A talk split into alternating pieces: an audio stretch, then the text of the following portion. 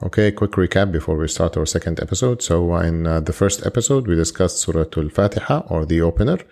If you remember, we said that uh, the Fatiha or the opener was the mother of the Holy Book, that all of Quran streams from what, what Fatiha is. If you remember, also we said that Al Fatiha is actually an invocation, a call for uh, for guidance uh, from the from the Creator, from Allah, the Creator of the uh, heaven and the earth and mankind, and so on. With that, we move on to the second surah of Quran, that is uh, Al-Baqarah, which translates into uh, the cow in English. Now, uh, the names of all surahs is actually also part of Quran, so it was revealed to us by Prophet Muhammad, peace and blessings of Allah be upon him. So, without further ado, let's dive right in. Ayah 1, Alif Lam Mim, which uh, translates directly into A L M. So, this is not a word, they are just three letters of the Arabian language. We move on to Ayah 2. So Ayah 2 is, that is the book, no doubt. In it is guidance for the muttaqeen. So that is the book, the, the very beginning, that, with emphasis on that here, it links this second ayah to the first uh, ayah, which is ALM. It is challenging. It is pointing to you that, look, this book that you're going to read right now, it's made of those same Arabic letters that you humans use. That, the word that here is uh, also overloaded to link to the uh, next part of the ayah. So that is the book, no doubt, and it is guidance to the muttaqin So again, it is pointing to the book to say that, look, there is no doubt in this book. There is in, inside this book guidance to the muttaqin So uh, I just want to remind you, remember when Fatiha was an invocation, a request for guidance from uh, the creator, the nature of the universe? The second ayah of the cow, immediately after Fatiha says, here is the guidance. No doubt in this guidance for the muttaqeen.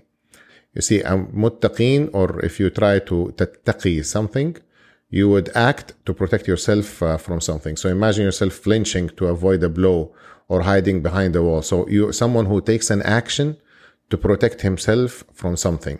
And this is the second ayah. So the second ayah immediately answers the call for guidance to say this, this, that is the book, no doubt in it is guidance for the muttaqin. Ayah 3. They who yu'minuna in the beyond erect the salah and of what we provided them they spend. So this is uh, this is quite jam packed with meaning. So I'll have to break it down into smaller segments. So start with the first part, which is they who yu'minuna in the beyond. Yu'minuna is a critical word. Now, some translations would actually translate it directly to, into the word believe, but the direct word for believe is yusaddiquna. It is a straightforward translation from yusaddiquna to believe, uh, to those who believe. Yu'minuna is a much bigger word. It means to believe, to trust, to submit in peace. So consider the word amen or amin as we say it in Arabic. We believe, we submit in peace, we trust, we follow. So uh, think of someone in the dark, scared, suddenly seeing a familiar face carrying a torch. Yu'minu, in this case, is this feeling of peace, acceptance, trust in your chest as you recognize and follow this torch bearer. So this is where you are delivering your charge, you are delivering yourself, delivering your trust. Now, so they yu'minuna, like we said, in the beyond. What is there but not here. So the word for it is al-ghaib, so those people, those al-muttaqeen people that we mentioned earlier, the ones who protect themselves, they believe in the beyond. They believe that this is not the full picture. Those who believe there is a bigger picture, a purpose for their existence, a creator who, a creator who made all things and who manages their lives. The next part of the ayah is erect in salah. So they yu'minuna in the beyond and they erect in salah. The Arabic verb used for erect is the same verb used for erecting a barrier, a tent pole, a building, which is yuqimuna in this regard. So they are raising salah up like you might raise a tent pole. So salah is also another heavy word. Some people translate salah to mean pray.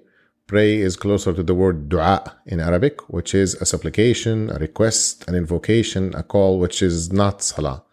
Salah, on the other hand, is in its roots connection. It is to closely link with someone directly in front of you. You're practically touching his back. This is Salah. Salah is a thread connecting all the people of Allah through time and space. So this, this coming part is not part of the ayah, but it will help you understand what Salah is because it's a key component. It, it actually exists for all Muslims. So we know it by heart, but maybe I'm going to try and help you understand what it is. Salah has many forms in Islam. A special salah for, the, for salah, for example, for the deceased. A salah during droughts. Uh, a weekly salah, which is Jum'ah. Two annual salahs and, and many others. The most famous form is what Muslims do five times a day. For the erection of that salah, there are four key components. First is to face the right direction. Muslims face the holy house in Mecca. The second component is to observe personal cleanliness, either through ablution or washing. The uh, third component is uh, to be at the right place, so a masjid for men, uh, as is possible, or at least in a clean uh, place. The fourth component, which is to observe the right time frame for the connection. So for the uh, most famous form, like we said, there are five specific times throughout the day when this connection is open. Every day, a Muslim must observe this connection in time, with very few exceptions. In each time frame, a specific connection is open. So during Fajr, which is crack of dawn, Dhuhr is when the sun is in the middle of the sky, exactly dead center. Asr is when the sun have moved off the center of the sky and it's turning uh, to take a yellowish uh, tint. During this connection, a Muslim stands directly before Allah. You are directly talking to Allah, no intermediaries, Salah is the most important thing a Muslim can do. So now that we saw that Salah means to connect, then those muttaqeen, those people are actually those who seek to connect to Allah. They are the ones seeking to connect with the beyond, seeking to connect with their purpose, seeking to reach their creator. With that, we move on to the final part of this ayah, which is and of what we provided them, they spend. So those who are uh, al-muttaqin, those who protect themselves, they, like we said, they believe in the beyond, they erect the salah, they, and then uh, of what we provided them, they spend. What Allah says, uh, provided them, they spend. As those muttaqeens have faith in the unknown, the merciful, uh, the merciful Rabb of the universe, they do not hoard. Islam uh, forbids hoarding like uh, you cannot imagine. You are to spend of what Allah has bestowed upon you. You are to eat the best food, put on the best clothing, ride the best vehicles, all without waste. Uh, not wasting is an important part of the component. So, so spend, uh, do the things that you like, eat the, the, the most expensive food that you want, as long as it is not uh, waste. You're not wasting money. And this is an important uh, concept in Islam uh, the, whether for yourself, by the way, or for your kin. So even if you're uh, spending this money on your children, your wife, your family, this is also acceptable forms of uh, spending. The highest form of such spending is to spend on others and family first. So you're not supposed to just, uh, you know, favor others while keeping your own children uh, poor. Again, all spending is acceptable as long as it is not in waste. With that, we move on to ayah 4. So ayah 4, and they who yu'minuna in what was brought down to you and what was brought down before you, and of the hereafter they are certain. So again, we'll break it into three uh, or two components. So, and they who yu'minuna in what was brought down to you. So brought down to you, I've actually uh, opted to use the words brought down. Other translations I found use the words revealed instead of brought down. But the brought down is a direct translation from mimma unzila ilayka or bima unzila ilayka. So it is a, the direct words is what was brought down to you. Remember that those yu'minuna, they raise or erect prayers up and Allah uh, brings them things down. So Allah is up, above, and Allah brings and sends us uh, things down to us. What was brought down to you in this regard is uh, this Quran. So this is and those who and they who yu'minuna in what was brought down to you. The next part is and what was brought down before you. So those al-muttaqeen they will also yu'minuna of what was brought down before you. Okay, what now? So this verse says, or, or the, the, the flow so far is in this book, there is guidance for those who are seeking the beyond, for those who know there is something beyond this life.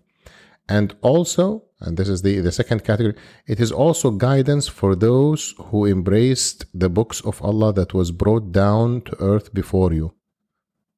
And so, what are these messages from Allah that came before Islam? And who are those people of Allah who embrace those messages and now, in this new guidance, there also guidance for them. the, fin- the final part of the of the ayah is and of the hereafter they are certain. So they who are uh, muttaqin, like we said earlier, uh, like we said, they believe in what was brought down to you and what was brought down before you, and of the hereafter they are certain.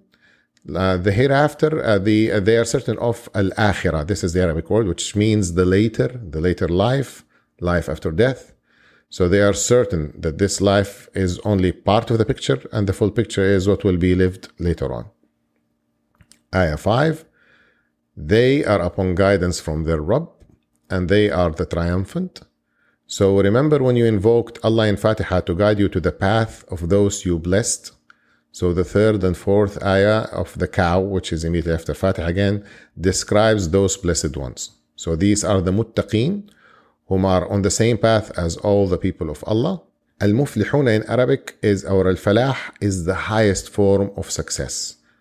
Uh, it, it means to break through, to absolutely win, to completely win. And this is why we're using the triumphant, which translates, which is the right translation for al-muflihuna in this regard. So, ayah 6, they who kafaru, whether you warn them or not, do not believe. Kafaru is another very heavy word. Some translations use deniers or uh, denied, so those who denied or those deniers, which is a smaller part of what kafaru is, and uh, it does not actually serve this translation well. Kafaru in its root is close to the English word cover. So, uh, so if you are uh, uh, covering a light source to make sure that no one sees it, or cover your eyes or cover your ears. So kafaru brings intent behind the, the denial those who kafaru are actively blocking themselves from accepting the truth. So imagine someone standing in direct sunlight, raising his hand above his head so that uh, he, he, his eyes are shielded from the sun. And then he would say something like, Look, the sun is not there, I do not see it. This is what kafaru means. So kafar, kafaru is those people, not people who are still in doubt or exploring or trying to find the truth. Uh, those people who are who are in, they intentionally cover themselves so that they can deny uh, the truth that was revealed to them. So Allah tells all of us, those who have chosen, uh, those who have chosen to kafaru, whether you warn them or not, do not believe. Ayah 7 Allah sealed their hearts, and on their hearing and their sight is a veil, and to them is great punishment.